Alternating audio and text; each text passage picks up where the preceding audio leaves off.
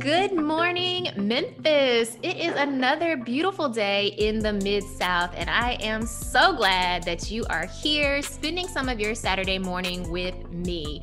I'm Sanaa, and you're listening to Let's Grab Coffee on WYXR 91.7 FM. Every Saturday morning, I'm joined by experts from across the country who are investigating our most pressing social issues and common curiosities. Over the next hour, we'll learn about their motivations, inspirations, and of course, what they know about the world around us. So go ahead and grab a cup of coffee and get ready for a fun and insightful conversation. So this is a month of many celebrations. For some, it's you know the start of the new year. For others, the swearing in of a new administration, maybe the possibilities of receiving a COVID vaccine, or even maybe this was the first week of sticking to those new year resolutions. But there is something else happening this month, and in fact, every January. This is the month that five of the Divine Nine, or historically Black Greek letter sororities and fraternities, were founded. So you might remember VP nominee Kamala Harris referencing her sorority, Alpha Kappa Alpha, at the Democratic National Convention. But you may have been wondering, okay, so what's the big deal about, you know, being in a sorority? Isn't Greek life just, you know, something you do in college for fun? Well, to answer this question and much more, joining me today is Aisha Upton. Aisha Upton is a PhD candidate at the University of Minnesota, her research focuses on race and gender, social movements, organizations, and civil society and civic participation. For example, she's examined how Black Greek letter organizations, sororities responded to the Black feminist movement. In addition, Aisha addresses Black civic engagement in areas like Twitter and the Black Lives Matter movement. Welcome, Aisha. How are you? I'm great. Yes, I'm so excited to have you here with us today. I hope you have had a happy new year so far. Yeah, things have been good. I'm happy to be here. Great. Well, I am looking forward to this conversation today about Black Greek letter organizations and civil society and civic participation. So, first, let's just start with some basic information about Black Greek letter organizations, because I think folks are probably familiar or have some idea in their mind about what Greek life is, right? About fraternities and sororities in general. Um, but what is special or maybe different from perhaps that stereotypical imagery of Greek life that we may know um, when it comes to Black Greek letter organizations? Uh, yeah, definitely. So I think the best way to answer that question is to really talk about like the history of Black Greek letter organizations. Um, so we're thinking about these organizations that are started by you know college students, like Black college students at a time when Black people going to college was like extremely rare. Mm-hmm. Um, and so starting with that, like these, like these people are creating these organizations to meet like their own culturally specific needs as Black people, mm-hmm. you know, mm-hmm. during Jim Crow segregation, right? Mm-hmm. Um, and so, you know, moving another thing that makes them different is that they go beyond just like the college level. Mm-hmm. So these organizations very quickly move from being undergraduate organizations to being international organizations. Within like their first 50 years, mm-hmm. like we start to see international chapters, like Zeta Phi Beta started in a uh, international chapter in Liberia. And then we start to see these organizations just continue to go across the globe, right? Mm-hmm. And so, you know, seeing like this movement into these international organizations is one of the things that separates them from what we typically think about when we think about Greek life. Mm-hmm. Um, but another thing that separates them is this whole entire like alumni level. And so when we're thinking about people, normally, normally people would join a, a fraternity or sorority and then they leave undergrad and that's it, right? Mm-hmm, right. But with Black Greek letter organizations, like people are leaving undergrad and they're going into graduate or alumni level chapters where mm-hmm. they continue to do service. And you know, the um expectation is doing service for the rest of your life. Um, mm. so this really requires like a lifetime commitment. And so that is really like those two things are really like the largest uh, things that separate Black Greek letter organizations from like our typical ideas about Greek life. Mm-hmm.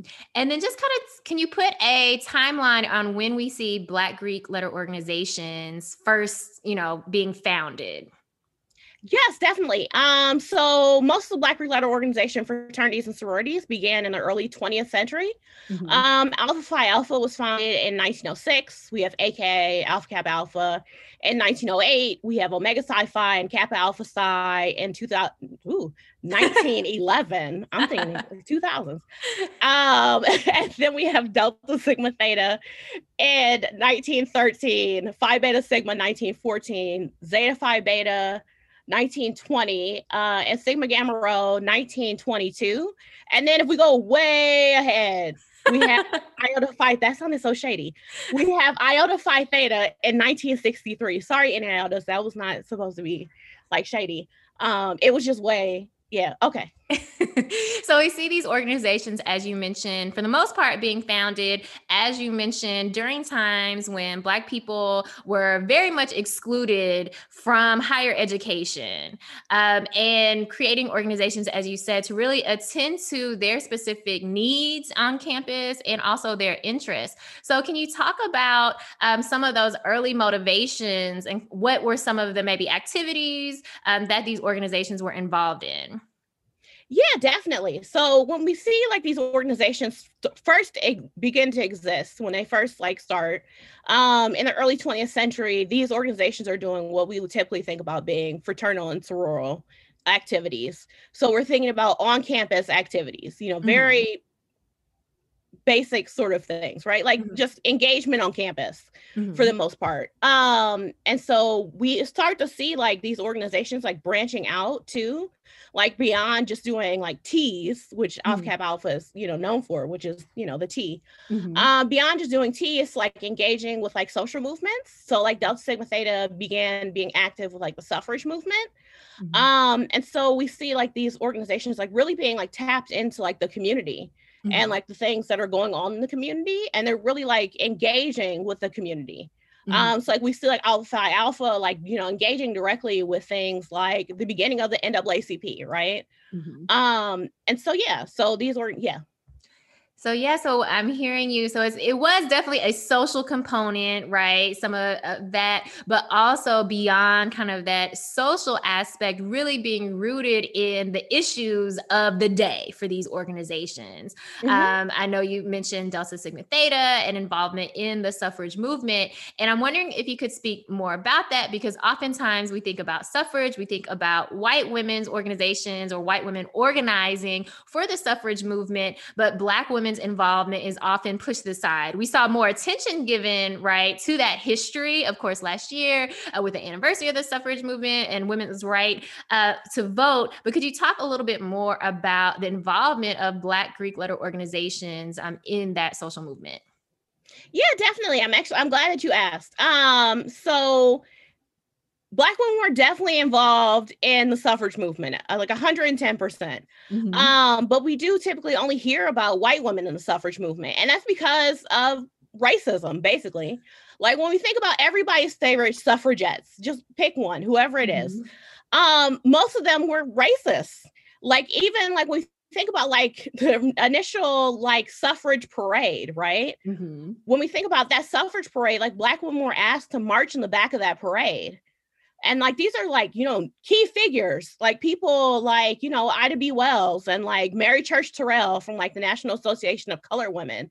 And then of course members of delta sigma theta were asked to march in the back of the suffrage parade.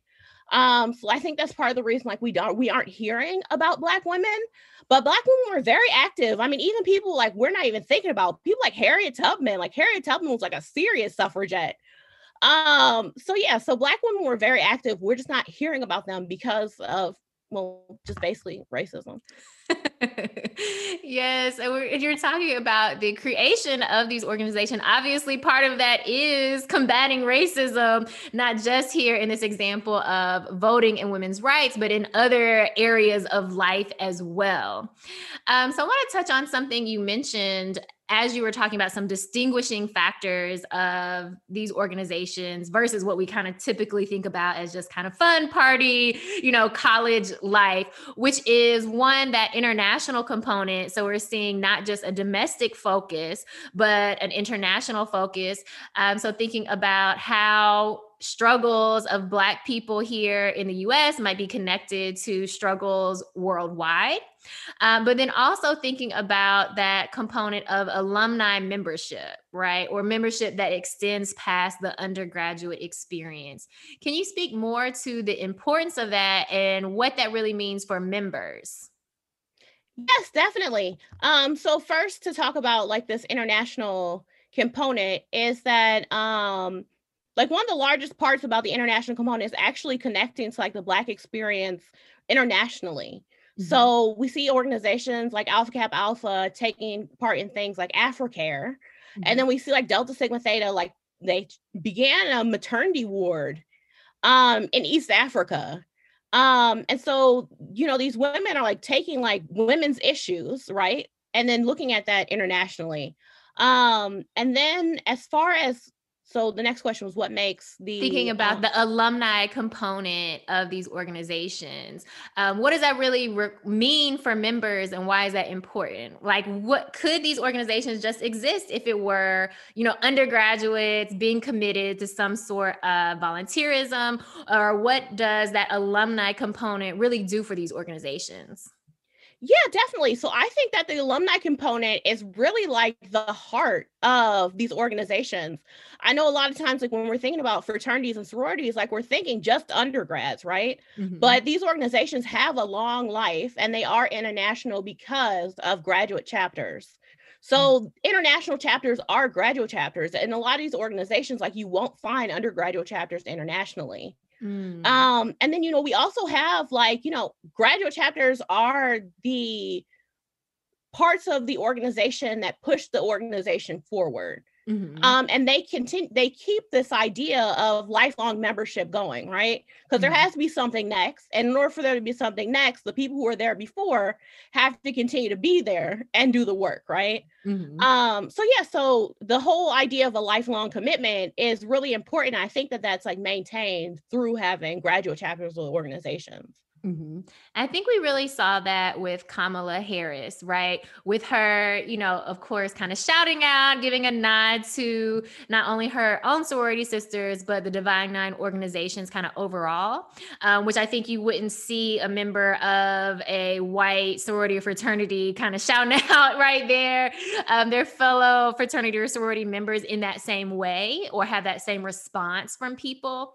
Um, but also thinking about that kind of great level of pride that obviously she had. And there's been so much attention to who she was in undergrad as a member, and then how that then played out in her professional life, right? Even before becoming, you know, VP nominee, but her commitment to community work in a lot of different ways throughout her life. So, for members of Black Greek letter organizations, um, do you see that kind of community commitment playing out not just in their organizational membership but also in their own professional lives to that same degree? Yes definitely definitely. Um i think that when we think about like black professional people a lot of black professional people are members of black greek letter organizations. Mm-hmm. um and so a lot of that could also be just the fact that they're black people who've gone to college Mm-hmm. Um, but we see a lot of people in these larger, powerful, uh, you know, positions, people like Loretta Lynch, right? Mm-hmm. Um, being members of black fraternities and sororities. Um, so yeah, so you see it a lot in like their actual, yeah, trajectory in their career trajectories. Yes. yes. absolutely. Absolutely. Now, as we're thinking about the kind of role of Black Greek letter organizations, I know you mentioned um, with kind of the suffrage movement as being kind of one big piece of that or something that we can look to historically, but you also mentioned the creation of the NAACP. Could you talk a little bit more about Black Greek letter organizations or even members and their role in the NAACP? Yeah, definitely. Um, so I think that everybody's favorite member of Alpha Phi Alpha is probably W. W. E. B. Du Bois. Um, and so yeah, thinking about like the Niagara movement and like the beginning of like Alpha Phi Alpha, and then also like the other black fraternities and sororities are directly engaged with the NAACP. Mm-hmm. Like we see them throughout history and even today, of course, like working hand in hand with the NAACP. Mm-hmm. Um, so there's a long relationship between them and the NAACP, as well as like other Black organizations like the National Urban League mm-hmm. um, and like the SCLC. Like we see these organizations like working hand in hand with these other Black organizations. Mm-hmm, absolutely. And you mentioned some of these more contemporary or ongoing into the contemporary moment, I, I, should say, connections as well. So, what have been some of the ways we've seen Black Greek letter organizations involved in contemporary social justice issues? Yes, definitely. Definitely. I have so much to say about this.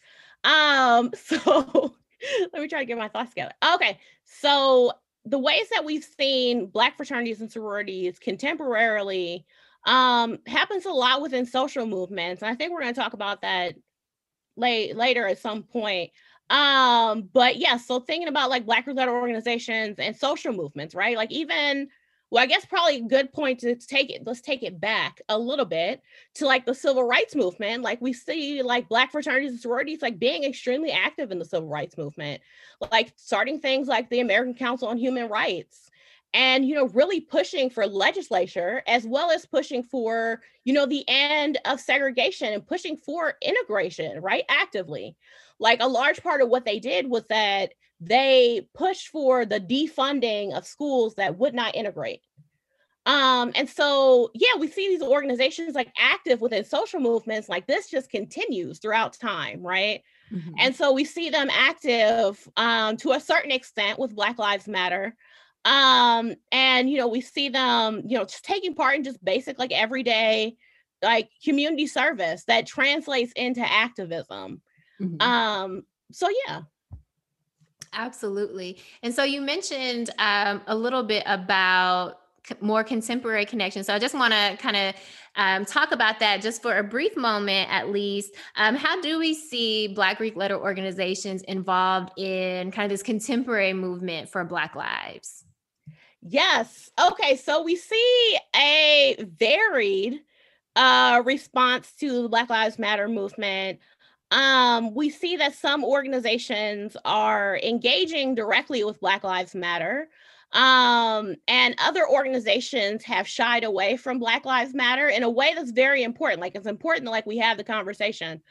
Um, but so like we see this difference. So like one, so there's a dissension among mm-hmm. these organizations about how to deal with radical movements, mm. especially Black radical movements. Like how are we going to engage with these radical movements that are happening and like what like what is like a good form of protest which is like mm-hmm. one of the largest things that comes up for these organizations right mm-hmm. like that's violent protest but like this is like the good protest um that's, that's exactly what it is right um and so so yeah so we see these organizations like say for example like we see like in 2020 like all of the NPHC fraternities, which National Panhellenic Council, which is the umbrella organization over Black fraternities and sororities, mm-hmm. uh, we see the NPHC fraternities issuing a statement, you know, condemning violence against Black people, particularly police brutality. Mm-hmm. Where we see like sororities really like coming along slowly in this response and in their responses, we see them condemning, you know, this police brutality, but then saying at the same time, but there are only certain ways we should handle this. Mm. And there are certain ways to handle this don't involve protest. Okay. There are certain ways to handle this involve just voting. So mm-hmm. they're taking a stance that you know this is the correct path of through which to do it. So yeah, so it's it's really interesting, like the ways that like they've been interacting with movements like in this particular moment. Mm-hmm. Do you find that's reflective of how these organizations may have engaged with previous movements in their history? So I think that this is a direct uh, reflection of the ways that these organizations have always dealt with radical movements. Mm-hmm. So we see like the emergence of things like the Black feminist movement, as well as like the Black power movement. And there is again like this dissension among these organizations about how to even deal with this, this emerging movement, right?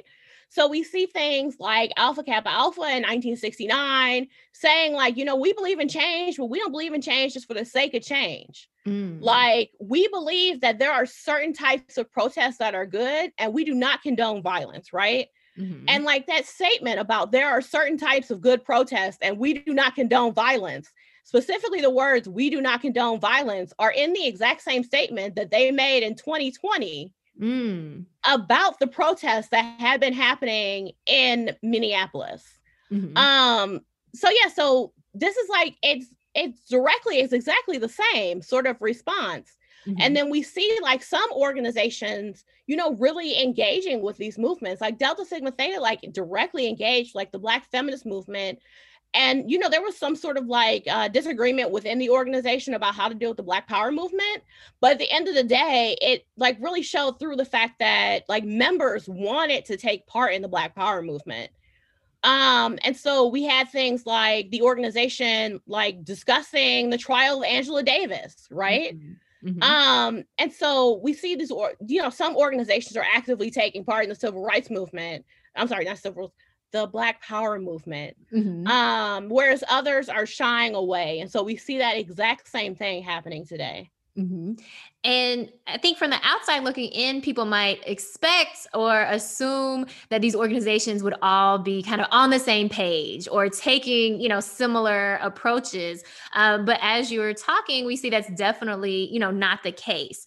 Um, so I'm wondering, what is it about each particular organization or the examples that you gave of these two sororities anyways what is the difference kind of within the organizations that are creating these very different responses um, to these movements both historically but then also obviously contemporarily since we're seeing a lot of those kind of same responses? Yeah definitely. So historically we see that um so i guess when we're looking at Alpha Kappa Alpha and Delta Sigma Theta, we have to take it back to the uh, the story, right? The the big story. We okay, we don't all know, but you know the big story. Well, tell us the big story. Tell the, the listeners. Big story, the big story is about where Delta Sigma Theta came from. Mm-hmm. Okay, so Delta Sigma Theta came out of Alpha Kappa Alpha. These were members of Alpha Kappa Alpha who wanted to change everything about the organization Mm-hmm. Um, you know, name, colors, motto, everything. You know, a lot of people don't agree about what exactly happened. We have a lot of, you know, mythology and mm-hmm. folklore happening here.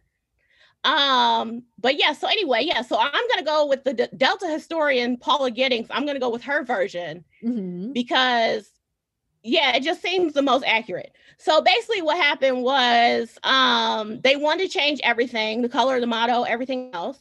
And one of the, uh, the one of the original founders of Alpha Kappa Alpha, Nellie May Quander, said, "Nope, we're not going to do this. We're not changing anything." Mm-hmm. Um, so she gave them a timeline for which to change to change what they wanted to do or to leave. Mm. So they did not change. So they were ousted from mm-hmm. the organization and um you know then they started delta sigma theta sorority and they started delta sigma theta sorority under the idea they would be an organization about activism right mm-hmm. and so basically like they said like alpha Kappa alpha is just a social club mm. like we mm. would like to do things like the suffrage movement um and so i think that historically like just looking at these two sororities just specifically that we see that some we see very subtle differences, or in the case of Alpha Kappa Alpha and Delta Sigma Theta, maybe a little bit more than subtle, um, where we have like a direct focus on activism versus like the opposite mm-hmm. of that. Um, I always feel we're telling the story, you know, as a member of AKA, I always feel like, can I even tell this story? So I was just asking about, you know, why these differences in approaches to some of these um, social movements exist, right? And so you talking about kind of this history of the founding of, in particular, Delta Sigma Theta, and this direct um, response to what was happening then, and seeing more direct responses to what is happening now, versus a more, I guess you could say, indirect response um, from AKA in some of these larger movements. Which is interesting though, because flash forward to today, and Delta Sigma Theta is taking the exact same stance that Alpha Kappa Alpha is taking mm-hmm. in responding to radical movements. So it's they're an interesting situation where we mm-hmm. see them being born out of activism, but over time becoming just considerably more conservative in their responses to movements. Uh, mm-hmm. Uh, so I think they're like a very interesting example. Mm-hmm. Um, yeah. Do you think that that conservatism, because I know you mentioned uh, the strong alumni network, right? Or alumni membership or lifetime membership. And there's this idea that in general, as folks get older, they become a little more conservative. Do you think that conservatism is a reflection of maybe the alumni membership, or do you think something else might be happening? I feel like um this is coming from um I feel like it's I don't know if it's necessarily coming from the fact that there are older people in the sorority because thinking about like now, today, those people would have been the more radical people during the 1970s, right? Mm-hmm.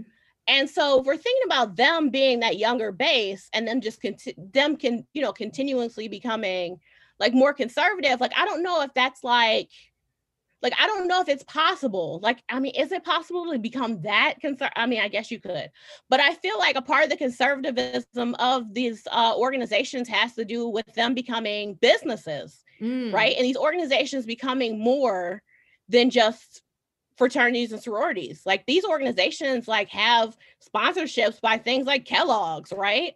And so when you're sponsored by Kellogg's, like, do you want people out in the street, you know, protesting you know what I mean? Like, do you want people being arrested in their letters? No, you probably don't want to see that. Like, um, the one of the presidents of one of the sororities, I want to say Sigma Gamma Rho, but it could have been Zeta Phi Beta. Um, one of them said it's a liability issue, right? Mm-hmm. It's a liability issue for their members to be seen out doing something because it does threaten them directly as organizations now at this point. Mm-hmm. Um, so I really do think it's about like these organ the change of these organizations over time mm-hmm. and not so much about the members in general. Mm-hmm. Yeah, it sounds like some of the similar issues we see with grassroots organizations, kind of in general, grassroots organizations that are created in response to some sort of injustice or you know inequality, and once they become kind of this formalized, um, bureaucratic, right institution, um, we see a lot of those risks, right, being eliminated. Like you said, it is a liability now, and even using that language of liability. Um, really speaking to how this has changed from kind of this um, inspired, maybe grassroots in the streets type of organization to something that is happening, you know, behind closed doors or behind, you know, business licenses or insurance policies or like you said corporate sponsorships.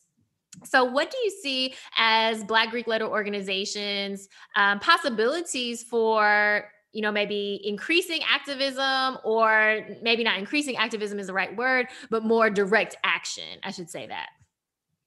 I think that there are huge possibilities for these organizations um, you know, to enact social change. Like these are organizations with some of them over 300,000 members. Like they have like an immense amount of political power. Mm-hmm. And we see that with like Kamala, right? We see that although the members could not directly, there was a whole entire thing about not like directly endorsing Kamala because they didn't want the organization to be seen as endorsing Kamala, whole entire thing.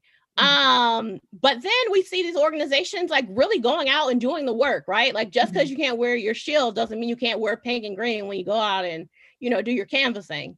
Mm-hmm. So, um, so yeah, so these organizations have a huge amount of power. Like these women really went out there and they were really, really making things happen. Like we're talking about 300,000 people getting together and deciding that they would like to endorse one political candidate because she is their soror.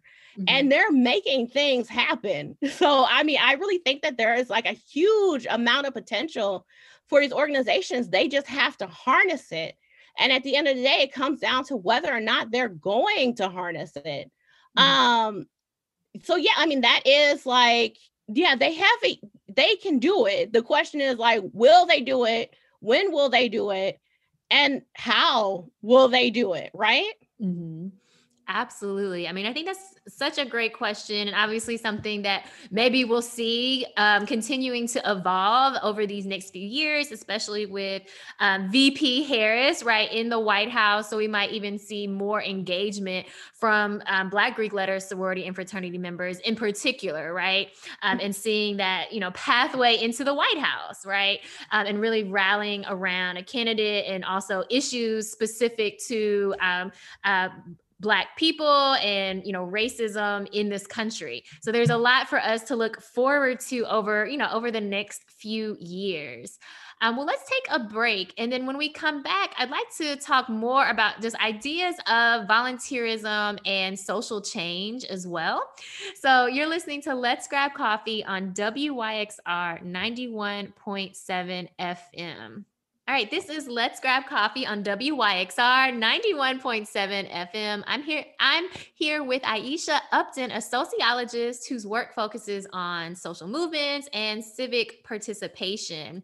Um, so before the break, I was just mentioning how so much of what you're talking about is really talking about um, community involvement, obviously, and this idea of volunteerism um, and, of course, social change. So when we're thinking about these these things, I mean, in the examples you've given about, of course, talking about Black Greek life, we're thinking about people, you know, in the streets, right, rallying for change, doing something, right, using their voice. Uh, but there are a lot of different ways that someone might volunteer and be involved in, you know, making a difference. Can you speak more to this broader idea of volunteerism and, you know, what it is and who's doing it? Yeah, definitely. Um, so volunteering is about so we think about what it means to volunteer being a volunteer is engaging directly with your community for what's considered the common good right mm-hmm. so what is for the best of your community so when we think about black people and volunteering specifically we typically are thinking about black people coming out of the black church because the black church is such a you know important institution mm-hmm. uh, for civic participation as well as like social action and uh, you know black people really getting out in their communities and doing work right? So volunteering could mean anything as small as helping out your neighbor to actual like political movement right? Um and so so yeah so these are yeah volunteering fits within all of that. Like it can be small things it can be big things um, but it really is just about the ways like you get out into your community and you go about making change for what you view as being like the common good. Mm-hmm.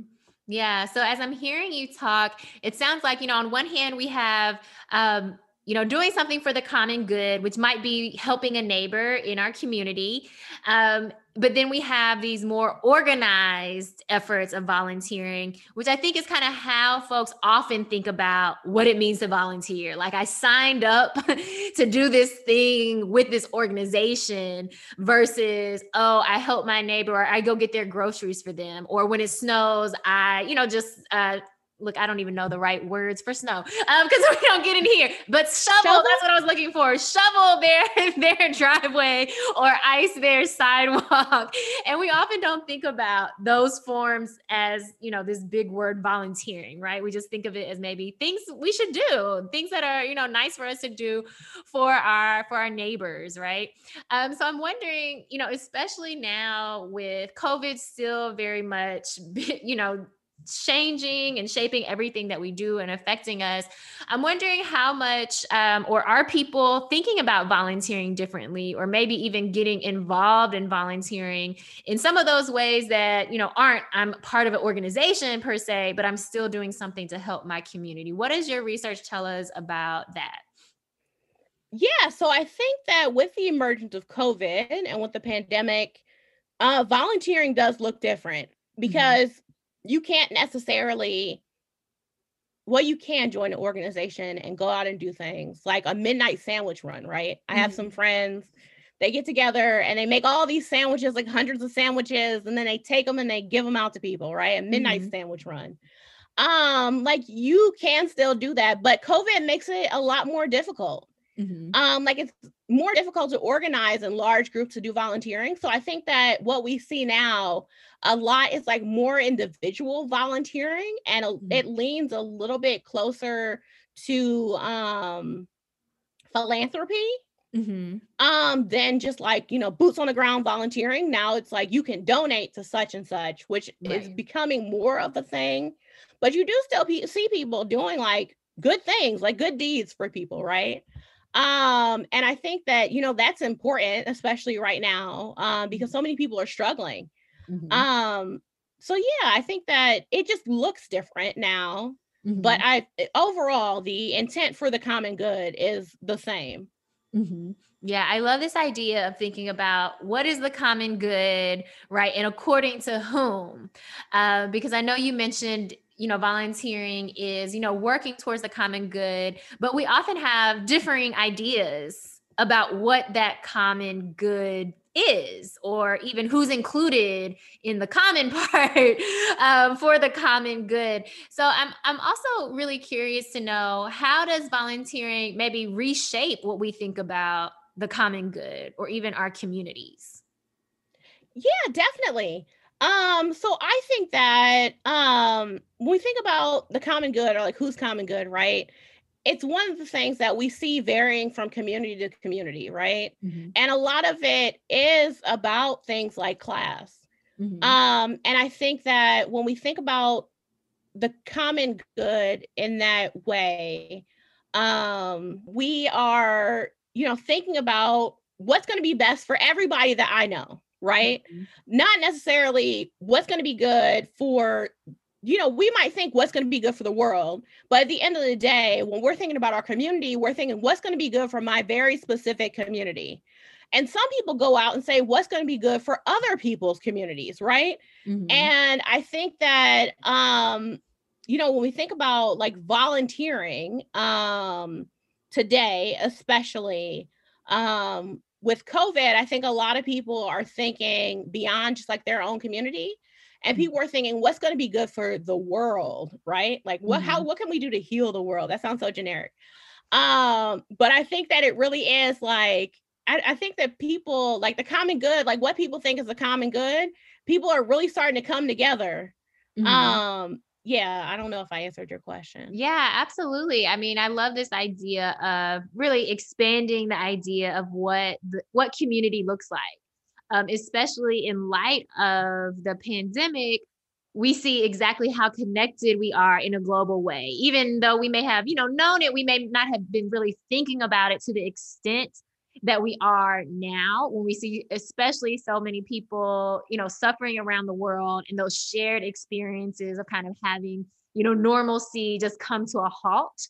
Um, so really opening up what we think of as our community from you know just people in our maybe neighborhood or that we like but people you know actually around the world and what it might look like to contribute to some sort of betterment for everyone. Um, I'm thinking too about in terms of volunteering, what are some ways that we can actually be involved to create community or be involved to really contribute to the wellness of our community in this kind of current state of affairs? Yeah, definitely. So I think that ways that you can be active include I think that things that the ways that you can be active um include just uh, the word right now of the day is pivoting. Mm-hmm. Um, it's just to pivot the way that you will go about volunteering, right? Like you can't, you know, have like as much face-to-face contact with people as you like, but you can still go do meals on wheels if you want to. Mm-hmm. Um, and you can still, you know, you could still do a midnight sandwich run if you wanted to. Um, it's just about pivoting the way that like you're gonna go about doing it. Mm-hmm. Um, I mean, I know some people like do like their volunteer work, like contributing to this common good through doing things like giving blood. You can still give blood. I'm giving blood on Saturday. Mm-hmm. You gotta, you know, do what you gotta do. Mm-hmm. Um, so yeah, so I mean, there are all types of different ways to contribute to the common good uh right now. It just requires like, you know, the pivoting basically. Like you can't like get together in like a large group, but you can still as an individual do things and that actually makes me think about um um it makes me think about um whether or not people are actually still even joining organizations to do mm-hmm. uh volunteer work mm-hmm. um this guy R.D. Putnam guy the scholar R.D. Putnam wrote this book uh called bowling alone and like he says that you know civic participation has just dropped off since 1960s because people aren't like in bowling leagues anymore just like a whole entire thing, right? Mm-hmm. And so the real question is whether or not volunteering just looks different. And I mm. think it looks different now, and it especially looks different now with COVID. So, you know, before it's like we're just joining, you know, smaller organizations, or maybe you can just do things without being affiliated with an organization. And now, because of COVID, you definitely are doing things without being affiliated with the organization. So mm-hmm. you might, like, I saw this really feel good story about this kid who just went around and he's collected all this dog food mm-hmm. to like mm-hmm. drop off at like a local animal shelter. Like, that is volunteering. Mm-hmm.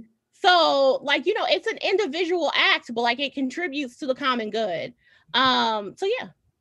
Yeah, I love that idea of just rethinking what volunteering looks like. Um, it's still happening and it's obviously still very important, but it may not look like what we thought it should or what it has in the past, but we can still contribute to the common good um, for our community and even our global community as well. So I think that's really uh, good news for people that you can still do something to help out.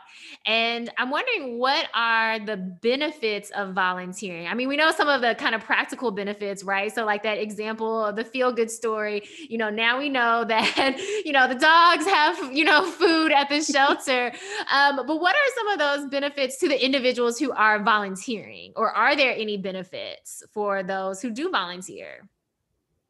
Yeah, definitely. There's significant benefits to people who volunteer. I mean, of course, you walk away with like the warm fuzzies, like you feel good, right? Mm-hmm. Um, but you know, it also like volunteering is good for your health. Like mm-hmm. people tend to be healthier who volunteer. Um, people who volunteer have better relationships, they have a lot more social capital. Mm-hmm. Um, you actually grow social capital through volunteering. Um, and so yeah, so we see people, you know, getting a lot out of volunteering beyond just feeling good. And also like your community becomes better, right? So it's beyond just like I feel good as a person to I feel good in my community because things have changed, right? Mm-hmm. So if people go out into my community, or if I go out into my community and let's say I just pick up trash, right?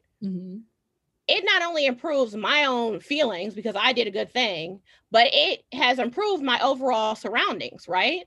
Mm-hmm. And then it improves my health, right? Because now you're not just, you know, running around trash everywhere. And you know, it it overall just is a huge improvement for people's lives, mm-hmm. just overall. And so I think that volunteering is just pretty good just all around. Mm-hmm.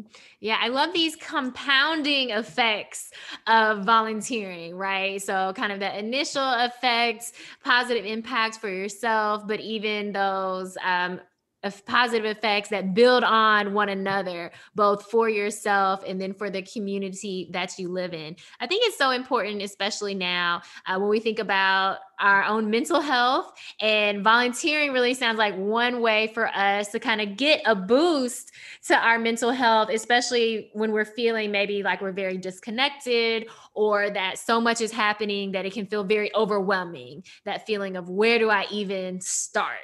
Um, so I love this idea of volunteering however you can, where you can, where you currently are, um, and thinking about the the many many positive effects of being involved in your community so let's take a quick break. And then when we come back, I'd actually like to hear more about this idea of how we can create social change and thinking about some of your work um, in sororities and fraternities as well. So you're listening to Let's Grab Coffee on WYXR 91.7 FM. And we're back on Let's Grab Coffee on WYXR 91.7 FM. I'm Sana and I'm here with Aisha Upton. And we've been talking about kind of these broader conversations around Black Greek life, um, about volunteerism, and also about the potential for social change. And I want to kind of bring it bring it back to kind of where we started in the beginning, thinking about uh, Black Greek letter organizations and their impact on social change.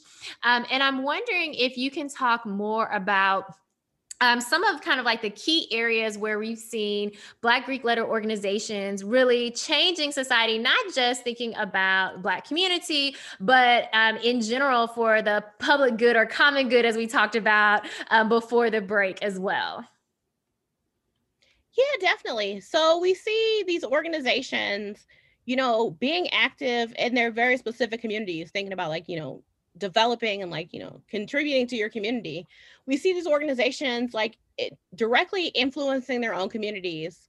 Um and so we see it going beyond just like you know the black community right? Of course like you know black letter organizations are active in the black community but even in places where we see like that there is not really a black community places like rural Appalachia, right? Mm-hmm. So, say for example, I went to Ohio University and we're in Athens, Ohio. There are not that many Black people, but we still did community service.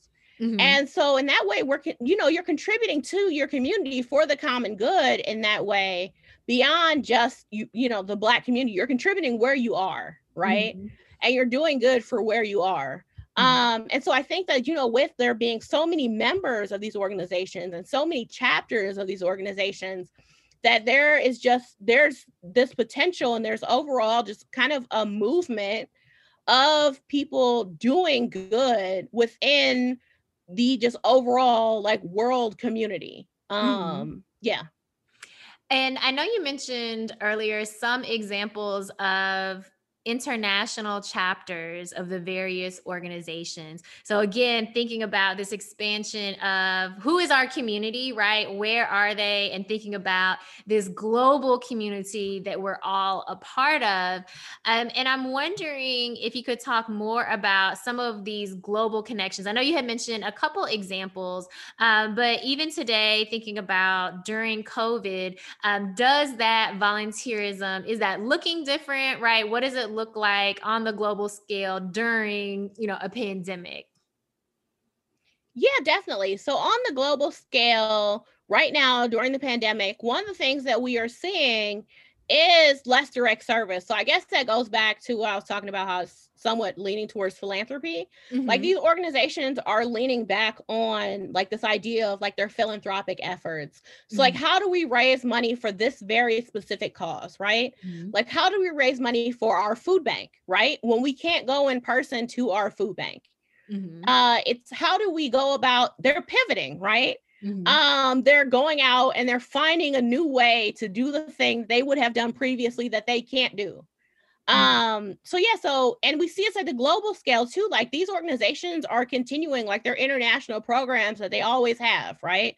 Mm-hmm. Like these organizations are still very active in places like Liberia and like East Africa, and like they're still, you know, fighting for the end of, you know, child hunger in East Africa. Mm-hmm. Um, so yeah, these organizations are still doing the same thing. They just have to change the way that they're approaching it, the same way that we all have to change the way we're approaching volunteering. Mm-hmm. Absolutely, definitely. So many changes, as you mentioned, you know, keyword pivoting. Um, that has so much pivoting that has to happen both on the individual level, but even as organizations are rethinking how they can make the most impact. Um, I was just reminded of something that you touched on earlier. Um, thinking about the kind of maybe gender differences in the approach to you know what we're seeing now in the contemporary movement for black lives. And i know that a lot of your work is about how we see uh, gender differences in the responses and within these organizations.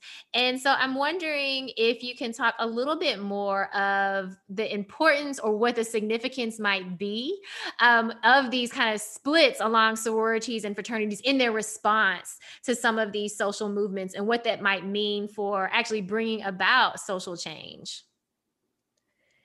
yeah, definitely. Um, so thinking about like the splits between these organizations and social change is that I think that it makes it a lot more difficult for these organizations to actually harness their political power. Mm-hmm. Um, I think that if only the five fraternities are, you know, getting together, actually it was only four of them because I don't think that Iota Phi. Okay. Um, if if only the fraternities get together and they say we're going to do this thing, right? Mm-hmm. That's only so many people, so many hundreds of thousands of people. It sounds like okay, there could be so many more hundreds of thousands of people had everybody been together, right? Like, mm-hmm. and you know, if everybody got together the same way that everybody got together around the civil rights movement, then mm-hmm. we could see a lot more change today because of like the huge, um, you know, the huge amount of political power these organizations have. We could see change differently um, if they could all come together around how they're going to approach uh, the issue, right? Mm-hmm. How they're going to approach the Black Lives Matter movement or how they're going to approach like police brutality um or just like urban uprising like how are they going to you know how are they going to deal with these things and i think we would i think that we would see things differently if everybody could get on on the same page mm-hmm. Yeah.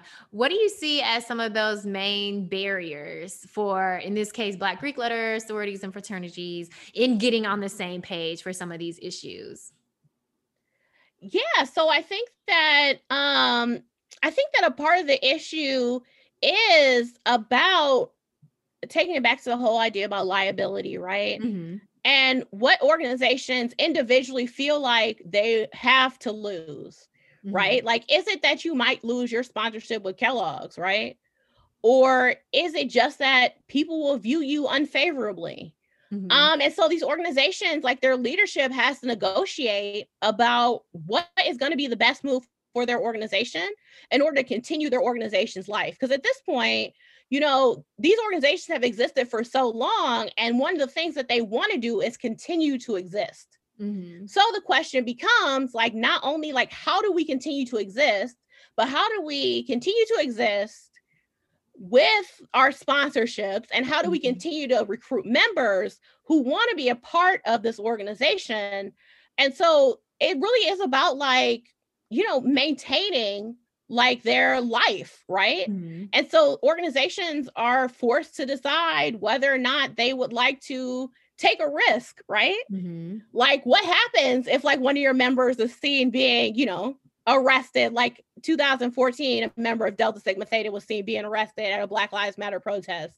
Mm-hmm. Like, what happens with that? Like, will people not want to join your organization anymore? Mm-hmm. Or, you know, will you lose your corporate sponsorships?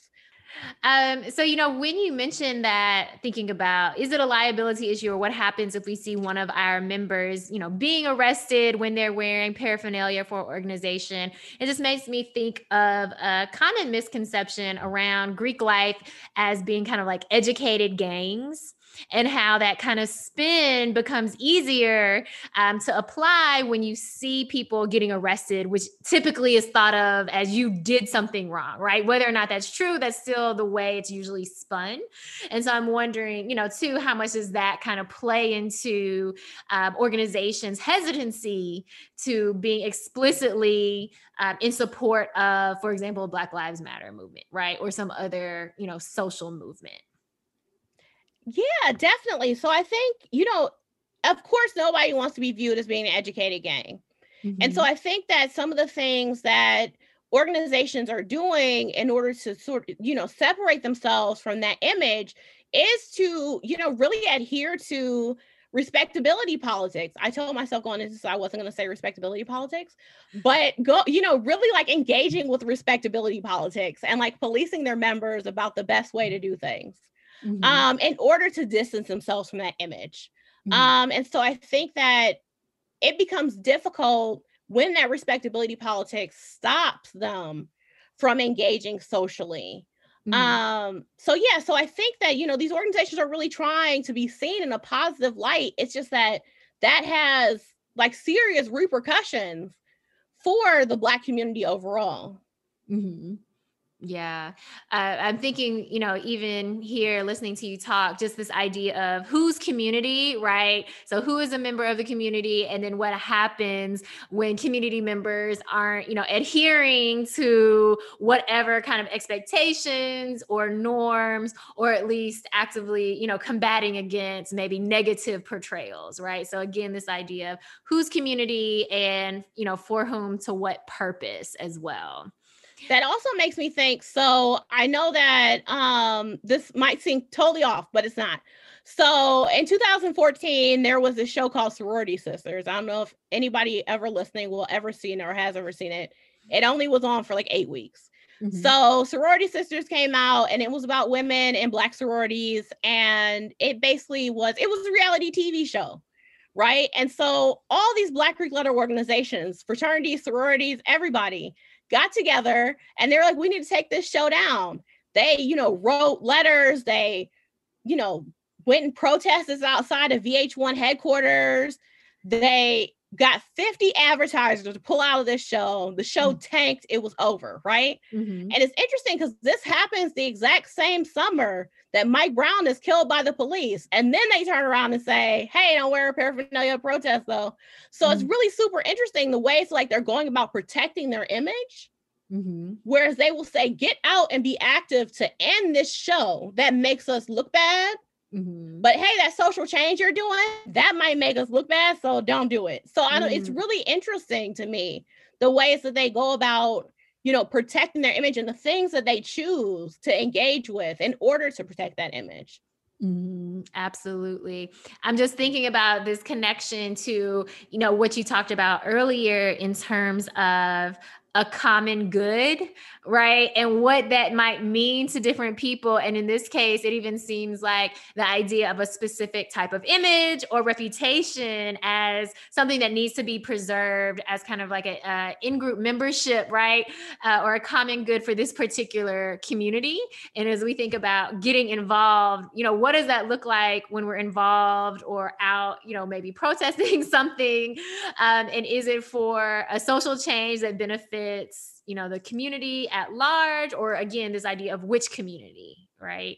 Mm-hmm. uh, so we see people being active but maybe in something that is a little more frivolous maybe than the very real social issues social justice issues that were also happening you know at that same time.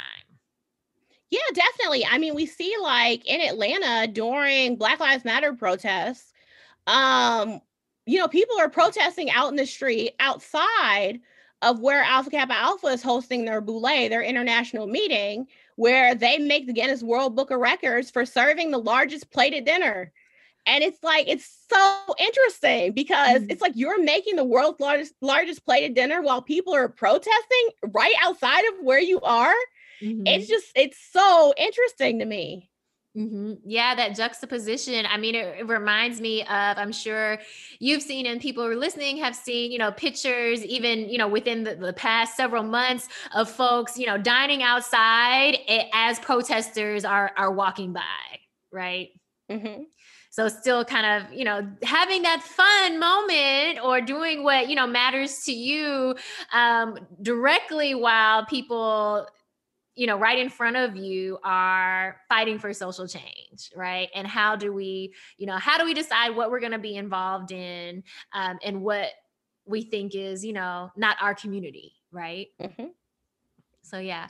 So, I'm wondering as we come to a close, if you have any suggestions for folks who are listening who maybe aren't or haven't been you know in volunteering or familiar with volunteering uh, but maybe who want to be more involved in their community and in doing something for the common good? Um yeah definitely. So first i would encourage you to volunteer. Mm-hmm. um i think that it's important especially right now that we you know continue to maintain whatever form of community that we can um i think that there are all types of there are small things that you can do in your everyday life you can just help your neighbor mm. um you can help your elderly neighbor especially um or you can do things like volunteer at a food bank um, because those places still need people. You can still do something. Mm-hmm. Um, and I think that you should definitely. It's just you just again have to I keep saying pivot. You just again have to pivot, right? Mm-hmm. Um yeah, but I feel like it's like it's extraordinarily important right now to maintain our idea of what the common good is for our communities. Mm-hmm. And yeah. All right. Well, thank you so much for joining us this morning, Aisha. We definitely enjoyed having you. Thank you. Thank you again to Aisha for joining us here this morning on Let's Grab Coffee on WYXR 91.7 FM. And today I want to leave you with this positive note. Happiness can be found in even the darkest of times, but only to those who remember to turn on the light. Y'all, don't forget to turn on the lights. Thank you for joining me this morning. I look forward to having you back here with me next Saturday and every Saturday morning at 9 a.m. And remember, you can always tune in on WYXR.org and you can catch up with previous shows as well. This is Let's Grab Coffee, and I'm Sanaa.